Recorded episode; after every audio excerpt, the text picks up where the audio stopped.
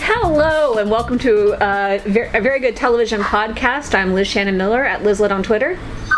And I'm Ben Travers at Ben T. Travers on Twitter. And we're joined today by a very special guest, uh, one of our colleagues over at uh, over here at IndieWire, uh, Anne Thompson. Say hi, Hi Anne. guys. H- How's it going? All good. All Yeah. good. You're joining us via Skype, and you're joining us for the very special purpose of talking about a very special uh, TV show that made the transition to film.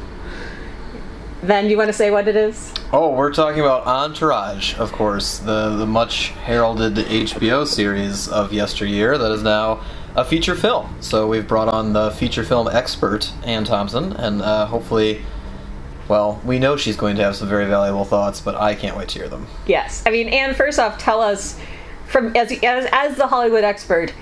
I mean, this movie nails exactly what Hollywood is exactly right, right, like, right? Yeah, it does. I mean, and I always enjoyed the show. Actually, I watched the whole thing, all six seasons of it, and you know, just sort of reveled in its its uh, hideousness.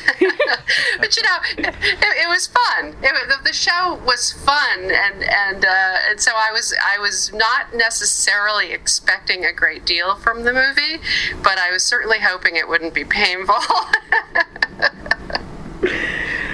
I mean, going in with those kind of lowered expectations, uh, were they met, or were they, were, or, or or was it in fact a painful experience? Well, you know, it's sort of a fascinating thing because obviously, if you if you like a show like Entourage, you you you know the characters very well, and and so the movie absolutely continues where where they left off, and they're the same characters. They're they haven't changed an iota. But what's fascinating about it is how you make that transition to the big screen. Do they? Does Doug Ellin understand? what kind of plotting, what kind of writing, what kind of scale, what kind of uh, visual uh, sophistication might be required? and the answer is he does not. he has taken exactly what he did, and he's, it's like he's strung three half hour shows that used to be on HBO, put them on the big screen, and there's some kind of also. I mean, you guys weigh in. I want to know what you think. There's also a strange rec- a lack of recognition of where we are in the culture in 2015. You know, four years later, after it, the show ended in 2011, where where are we now? He he doesn't seem to recognize what might be palatable on the big screen. Oh yeah, I, I this was my biggest complaint with the film was I wasn't expecting anything great either, and I haven't seen a lot of the TV show. I've only seen maybe five or six episodes over the years, just at random. But it just felt like such a story trapped in this time capsule from something that we've moved on from. Exactly. and that just really rubbed me the wrong way. So I, I didn't. Especially the sexism. I mean, that's the thing. Yeah. Everybody talks about the bros and the bros and the bros. I watched the show with a great deal of pleasure. It was understood that these guys were interested in pussy 100% of the time. That that's fine. But but this was egregious. The way the, the women are treated was so egregiously offensive to me. I don't know about you guys. Oh yeah, I'm I'm totally on your team again, Anne. I, I just the whole thing to me, I kept expecting them to start winking at us and say, "Hey, we know these guys are kind of douchebags. We know this is wrong. We know this is horrible, but there's going to be a moral lesson taken away from it." And it was so perfectly exemplified that they didn't know any of that when E finally found out that he he wasn't he didn't Yeah. have like one girl pregnant and he didn't have an STD from another one. They were pranking him in this really horrible way where he That was the low point. all. Yeah, that was just terrible. So What, I- what's, what's amazing about that scene is the fact that it, it really it is so it is so blatantly haha we've technically winked at our own fallacies except the only lesson that the movie expects us to derive from it is man bitches will just trick you at any moment You can't trust those women. They're just going to catch you. Absolutely correct. And the way that Piven's wife is treated is pretty pathetic, also. Which I, I mean, and it's weird because it's not like she's the same she's always been, and so it may it leads me to sort of recognize that there is some difference between what you get away with on you know R-rated HBO, haha, and what you get away with in a big movie theater and with a great group of people watching it with you, and it's just not the same. Yeah, and I was I was able to give her character more of a pass because I was kind of hoping maybe she had more of an identity from the series, and I just didn't see it. But I mean, No, didn't she's know. playing the same thing. Right. It's the She- same, she- you know, routine. she doesn't have a name until the season like until like like midway through season 8 they're like oh i guess she has a character name. Her name is melissa. But the fact that you refer to you- like she I couldn't tell you that. yeah. Um, i've done some i've done some i've done some deep diving into entourage in the last couple of days. It's not been pretty.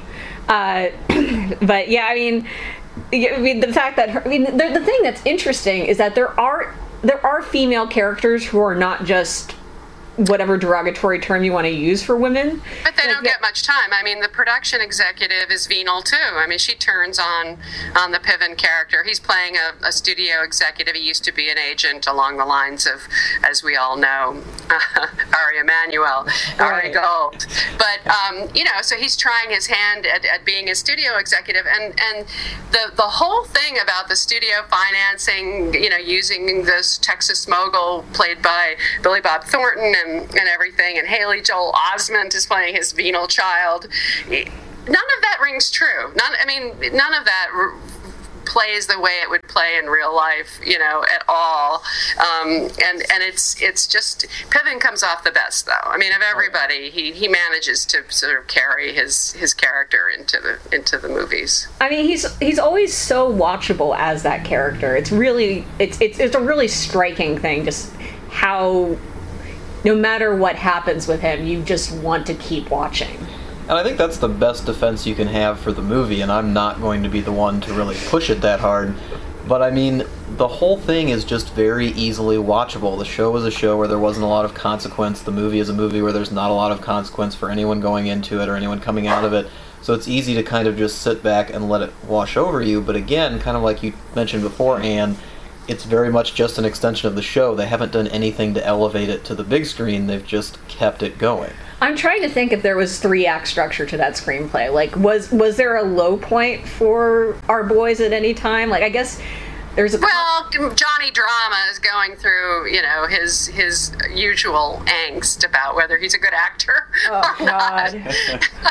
you know, and, but that's that's gross too. I mean, what he's he's caught on, you know, video jacking off. I mean, it's it's like I don't want to see that on the big screen. Yeah, and it had no real relevance to anything. That story didn't come back to make any sort of difference. He just had a realization when one of his bros had a kid that it didn't matter anymore. I don't know. It was, yeah, that Uh, didn't work. Isn't it great to think about Eric Murphy, the father of a little girl, raising raising raising a daughter in this world of ours? I'm not sure who Eric Murphy is. I assume That's it's E. E. That's E. That's I That's the Kevin Connolly. He's the character that comes off the worst, I would have to say. And I was realizing as I was watching, because he, here he is. He's got a, a wife that he's abandoned, and we don't really know why. And he's about to have a child, and and he's behaving in this rutting kind of sort of id driven way and and and you know I, I just found myself not liking his character where i liked the other guys a lot i'm fond of them Yeah. even though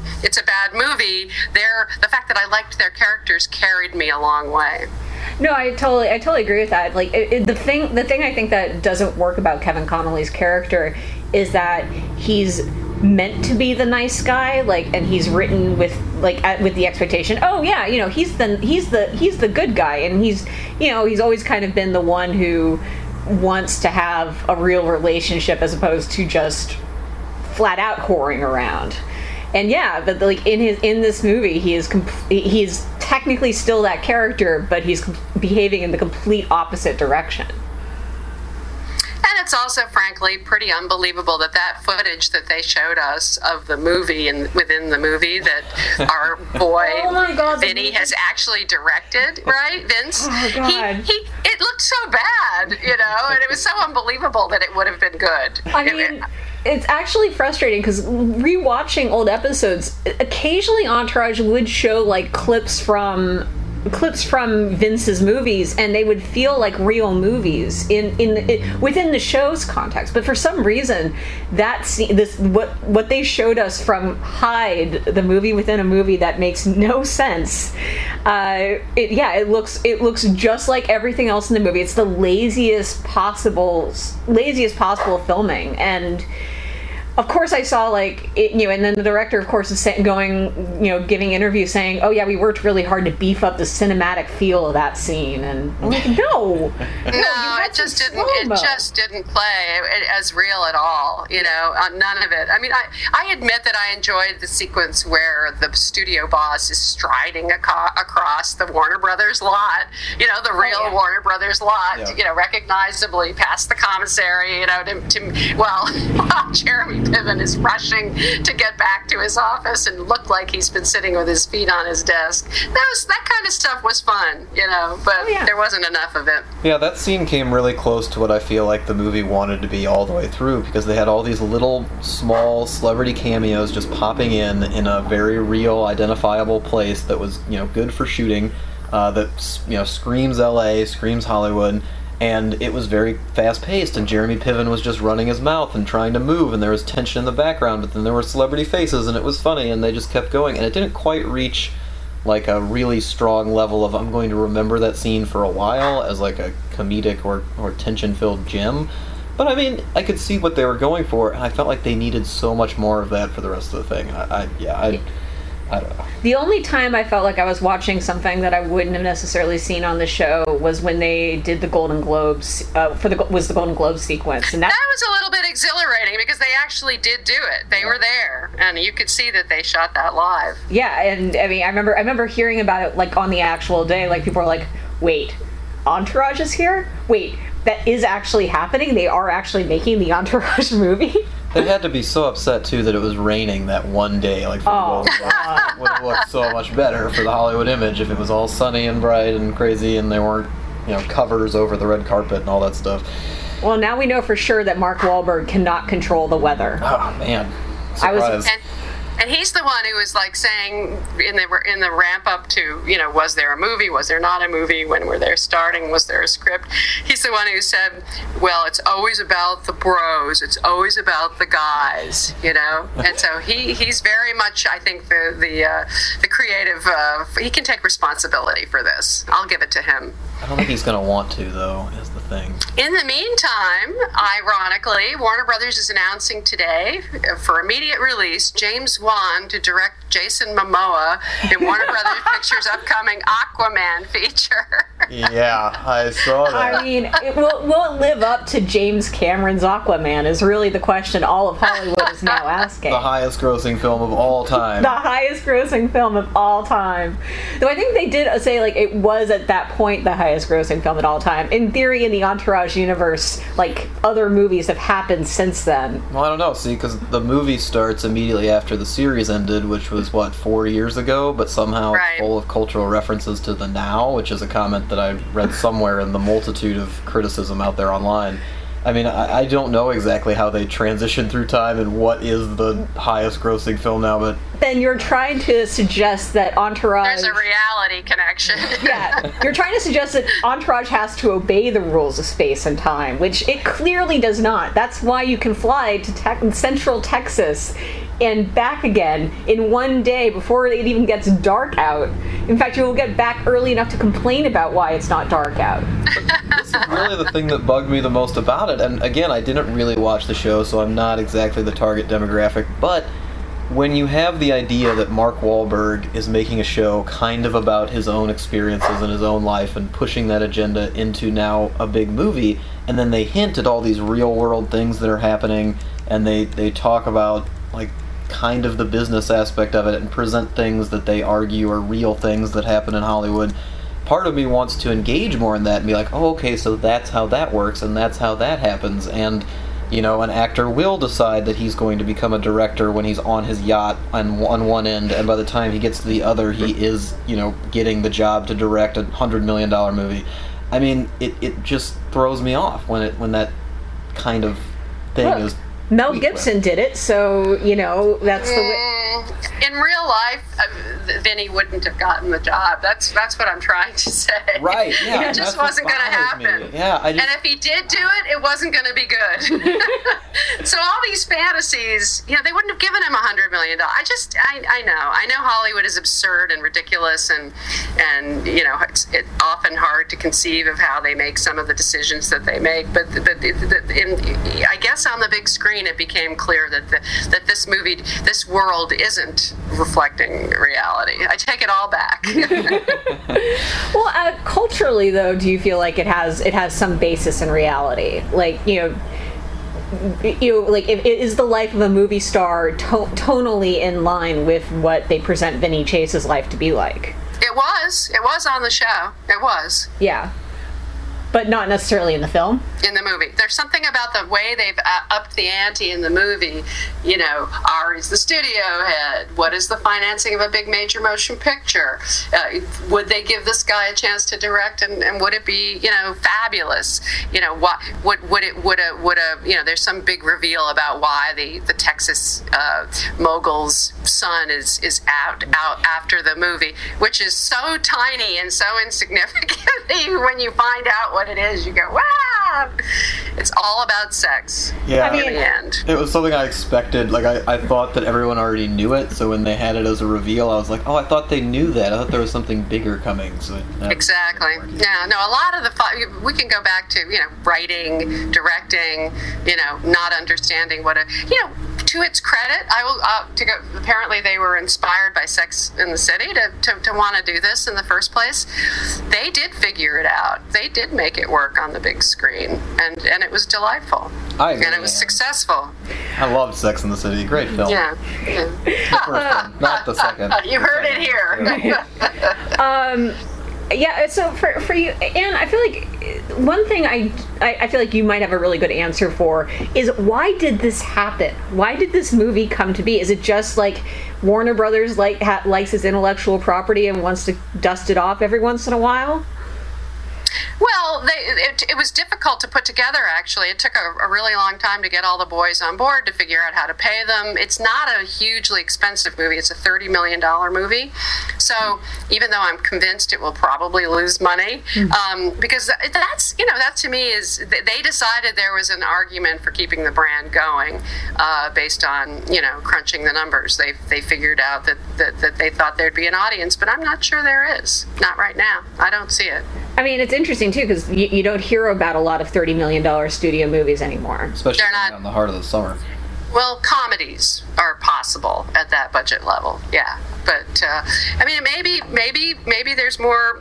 Maybe there are more bros out there than we think. But uh, Well, I, it- I, sus- I see a disappointment ahead. I mean, I did see it as interesting, especially with. I mean, there were what two or three Mark Wahlberg cameos, and I think the first one he walks in and they ask him what he's doing there, and he says, "Oh, I'm doing you know uh, Ted 3. voiceover for Ted Three." And they're like, "How many of those are you gonna make?" He's like, "I'll make 20 if I can." And I was like, "Okay, well that's where he's at now. Like he's literally engaging in that world of I'm going to pump out as many of these." studio blockbuster comedies especially when they work and they sell to an audience like ted did and ted too probably will but then entourage Better like- writing and better directing, I would yeah. suggest. It has a creative force behind. I Yeah. mean, Seth MacFarlane, like him or hate him, He actually has a voice, yeah. right? Yeah. So I think that's the difference here. Plus the, you know, Mark Wahlberg's actually in it, and Mark Wahlberg is an actual movie star, not like Adrian Grenier, who has never convinced me of such. How dare you? Can't do it. Can't do it. He could have at least gotten. In, well, I'm not going to go there. He he doesn't quite have it. What I, what I love about Adrian Grenier is that he takes his entourage money and then he goes and makes really interesting documentaries about about really like really fascinating subjects. I I'm I'm quasi obsessed with his second film, uh, Pa- uh, Teenage Paparazzo, yeah. which is it's just like it kind of is it's just like he takes his own celebrity or lack thereof and explodes it into this really interesting examination of our culture and you know it's then it's weird to see him you know in it's it's weird to see something like that and then see something like entourage where he just is the most vacuous of characters Yeah. Indeed. It reminds gonna me. argue of, there. It reminds me of Josh Radnor on How I Met Your Mother, honestly, because I hated Ted on that show, and I didn't think he was a good character, and I couldn't follow him for most of the thing. But I do like what Radnor's doing as a director now. Like I liked Happy Thank You More Please and Liberal Arts, and I feel like he's kind of establishing some sort of voice. It's not as honorable as a documentary, but it's something where I'm like, okay, well, you might be more interesting than your character seems, or the character that made you famous. I'm not so sure about that. I hope so, anyway. I mean, he seems like he's going down a pretty Zach Braffy path. Oh, don't say that. Oh, that hurts. I hope not. Oh, that would be bad. I think he needs to show me something more well, before I'll go along with your argument. Aren't both of his? Don't, doesn't he cast himself in both of his movies as guy who gets to sleep with much, much, very, very attractive young lady? No question. I don't remember who he was with in the first one. Elizabeth Olsen is the, that was the, uh, second, the yeah, one. that was liberal yeah. Arts. Can't remember who he was with him. Happy Thank You, but that was more of an ensemble piece, which I liked more. So anyway, uh, Silence. I brought us to a dead stop with Josh Radnor. Big surprise. I mean, Josh that Josh Radnor has that effect on conversations and people and lives. And I like Ted. Yeah. Uh, but Have you guys seen anything else that you're excited by on TV? There's so much great television right now. I'm too busy rewatching Entourage. God.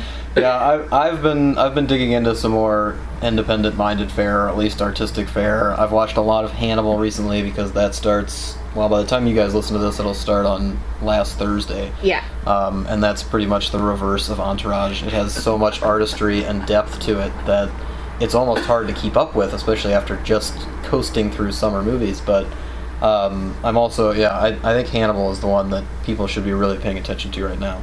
Yeah. Even even despite the gore. Um, If you can stomach it, yes. yes. Our, our reviewer agrees with you. He Yes. ran he ran an incredible rave of it. Made me actually want to check it out. Yeah, it's it's it's one of those it's one of those great shows where, you know, even even if you're not even if you don't personally enjoy it, you can respect its artistry, which you know, which as you say, like television is more and more rich with. Um, I know. I mean, do we want to do we want to officially stop talking about Entourage? Because I kind of feel like. The, the more we talk about it, the more more power we give it, the more strength. Yeah, Liz, we should probably move on. I know that you've become slightly addicted since the movie came out and you've gone on your binge, but I, I think we've got the, the film pretty well covered. Yes, Entourage. It exists. We're not sure why. Um, so yeah, and um, we, we, you're here to join us for also our best thing, next thing, uh, which I think you also just did a nice job of trying to segue us to. Um, what was the best thing you watched last week? Oh, Game of Thrones, you know, that's me. I, I love it so much, and um, I'm catching up with it though. So I'm Oh, not okay. I'm not referring to the most recent episode because Oh. I was away in Cannes for several weeks, and I had to I had to do some serious catch up. I'm I'll get there by this so weekend. so are you? I, I, I'm sure you're aware that a big thing happens this season. A, a, a, big, a very, very controversial uh, ending to one episode is probably either either in your in, in you're looking coming up to it or you're looking back at it. I believe that the one I just saw is the one that was so controversial, and um, it, it involved a rape. Yes. Yeah. And I read all about it on Twitter before I saw it, so I was dreading it, and I was looking forward, not looking forward to it, dreading it. And um, it's justified. It's the world they live in. You know, it's as justified as as the you know dangers that, that women are in in all sorts of places in the world and in the real world and, and in, in fantasies as well. And I'm, I have no objections to it. Yeah, it's a it's it's I mean the discussion around it. I think what's really interesting between that and Outlander, which I know you're also a fan of, uh, like the fact that we're having real conversations about sexual violence on TV is Well, I think it's true in that universe as well. I mean, Yeah. these, these women, a woman running around the hills of, of Scotland and on horseback, and you know, is is, is under a, a beautiful woman is definitely under threat, and and in all sorts of different ways. Yeah, it's. Uh, I mean, but it, the, yeah, we're having interesting conversations about it now, which I honestly, I guess, I prefer to like say ten years ago when you just we weren't talking about, you know, we weren't using television as a way of discussing a lot of key issues around these around this stuff. Well, also, you know, was the Game of Thrones episode shown in a way that was for titillating effect? I don't think so.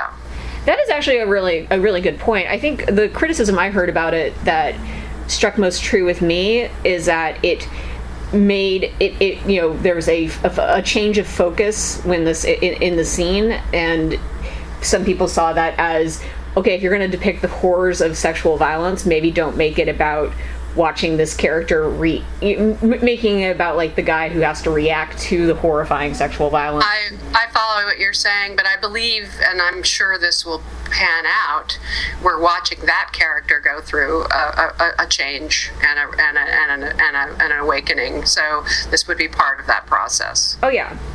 Um, ben, you, Ben, you looked like you had, you had something you wanted to say. Uh, you guys will just have to keep me updated on what actually happens with the characters. Uh, I I don't really keep up with Game of Thrones all that much. Whoa, you have tuned out of Game of Thrones? I can't do it, Anne. I, I'm glad other people find enjoyment there, but that world is so depressing for me, I can't keep up with it. And honestly, the, the rape is a huge part of it. I just can't watch it. I can't. It doesn't. It's not worth it for me to keep going. The artistry and the, the cinema, like the cinematography and the set design and the, all of that beautiful aspect of the show just is ruined for me by the stories and characters and horrible people. Uh, but what's interesting, though, considering I just talked about Hannibal and I'm feeling bad I didn't read more of the article, but there was an article that just surfaced today where the Hannibal Writers Room said that there's been a ban on rape on their show. They're not going to include it ever, Yeah. which is relevant given the recent findings. But Well, it's a Bryan Fuller basically gave an interview where he, or several statements where he basically was laid out like he just doesn't find it interesting. Like he doesn't, and and it's to the point where you know they're approaching the Red Dragon story in season three, and what he said is that there is. There is a rape element to Thomas Harris's original work, but they're not. They're going to really tone it back. Like you're not. Gonna, What, what is their reasoning? What have they said? Why? Uh, I think it's just like I I think it's kind of like we have other stuff we want to do. yeah, Um, from, from what I, I mean, from what I've watched on the show, it just doesn't seem to be in their wheelhouse. They're not trying to make any kind of bigger statements, and the people they deal with are just they're they're dealt with in a very specific way. I I, I don't know. I I would find it strange if all of a sudden that happened on the show, especially with their very core specific central characters. None of them seem capable or interested in in that kind of mentality. So I, That said, I, I have to say that, that I don't disagree with you. The Game of Thrones has become very ugly, and that there's a lot of unpleasantness going on there. Um, and the only thing I can say to you is that I keep hanging on for dear life to the characters that still survive, who have a shot at trying to improve that world, and that's basically where I am. Yeah, no, I'm, I'm with you on that as well. I, I am still watching. Um, I'm not the delicate flower that Ben is. Uh, I can handle Hannibal, but for some reason not Game of Thrones. You love True Detective. I do love True Detective, absolutely. Um, Have you guys seen any of the new series yet? No, they haven't released any of the screeners yet. I mean, they've got the teasers out that everybody's pouring over, but uh, no, no full episodes or even clips. So yeah, I mean, you, you, you'll know when it happens because you'll hear Ben squealing all, all throughout Los Angeles. Uh, ben, what was the best thing you saw last week? Oh, it's Hannibal. We've covered it in in very fine detail by now, but yeah, I I, uh, I haven't quite watched the season three screeners yet. I've been building up to it, and I I don't expect anything to fall off. That Bryan Fuller is just a talent. These actors are too good. And the and again, like the production and set design for this is is for me much more captivating than anything else on TV. So. So do I have to go back and start over with Hannibal from from the first season? Do I, to, to to the to now? I think if you wanted to understand everything that was happening, but if you just want to try it out, you can probably watch any episode and you'll know if it's for you. There's enough in there All right. where you All right. you'd be able to. Because I am a Mads Mikkelsen fan, obviously. Oh, I yeah. love him, Oh, but so. I guess I was a little squeamish about it, to tell you the truth. If I, I guess if I can handle Game of Thrones, I can handle anything, right? I mean, maybe. Just I- don't don't watch it during dinner. That's Yes. Um, but yeah, and uh, for myself, I'm gonna say that I.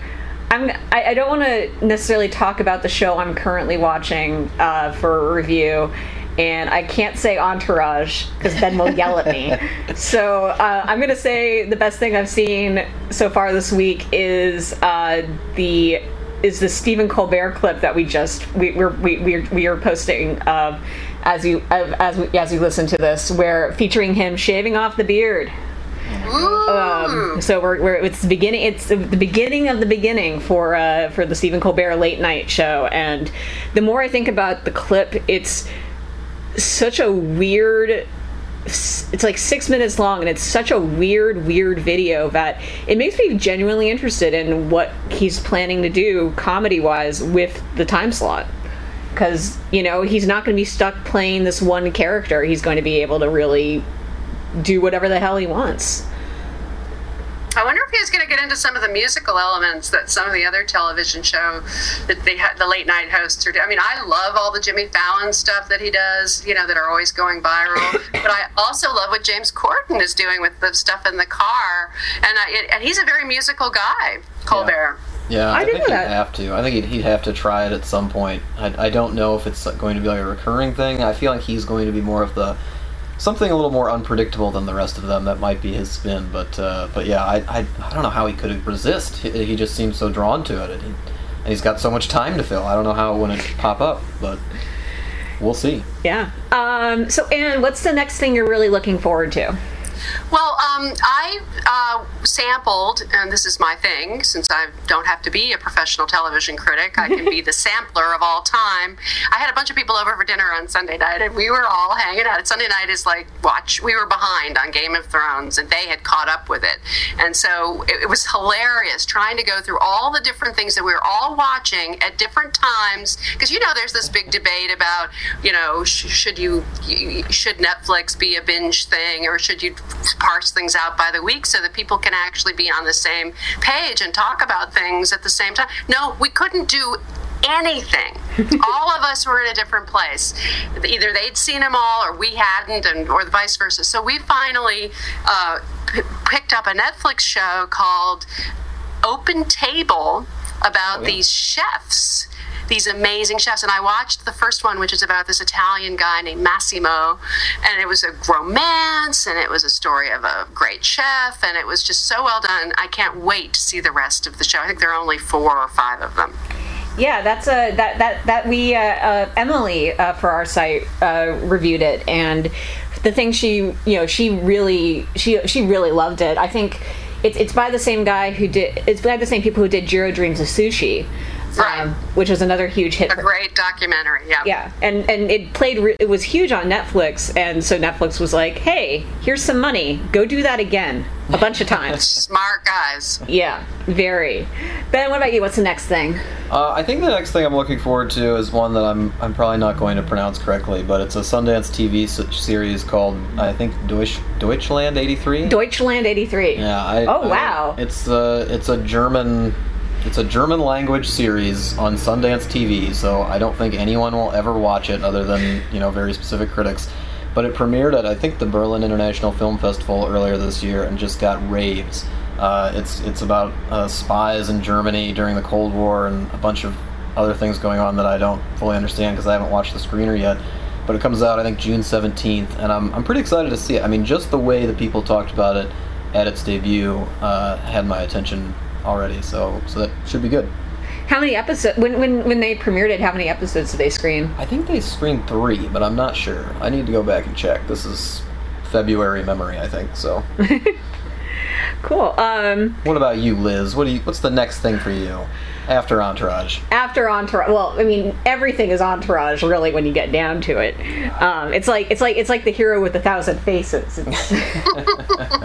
Um, I once I am once I am done with the show I'm currently watching that I don't feel like talking about right now, just because it's still processing for me.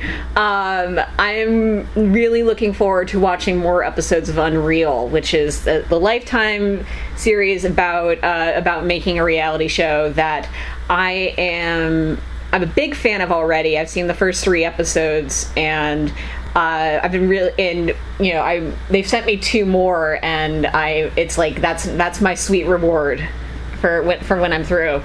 Um, and I mean also Hannibal because like Hannibal's I, I definitely need to try to carve out an hour in the next two days to watch the, at least the first episode of Hannibal because I'm very excited about season three and the new direction it's taking. Meaning Gillian Anderson is on the show, so we're all excited. I, I did not say that. I said I, I, I I'm just glad I, I, I predicted that they were going to do Italian dishes uh, for this next round, and I was glad I, I'm glad I got it right. Though I'm gonna I'm gonna steal a joke from Sam Adams uh, and say that uh, I, I really hope that season four is like barbecue sides. Ooh, yeah. Yeah, see a little more of the, the grittier side of Hannibal. Yeah, I mean, and you'd, you'd watch Mad Mitch. Uh, I can't say his last name. Mads Mikkelsen. Mads Mikkelsen. I would watch him in anything. He has the best cheekbones known to man. Him and Angelina. Uh, yeah, I don't. Yeah, I don't. I don't know. I think he might have Angelina beat. I mean, yeah.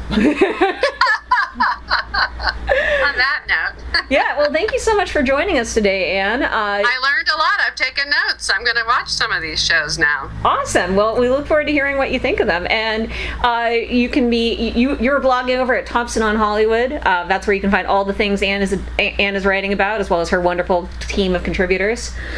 And uh, you can also go to IndieWire.com to read all of the things that Ben and I are writing about television. Uh, and you can find Ben on Twitter at Ben T Travers on And you can find Liz at Lizlet on Twitter with an I and an E. and and Uh, how do you how, how do you when you tell people your Twitter handle? How do you say it? AK Stanwyck. There you go. Follow follow Anne as well. She is awesome and awesome for joining us. And Thank you for having me. of course, and thank you, uh, thank you everyone out there for listening. Keep watching television.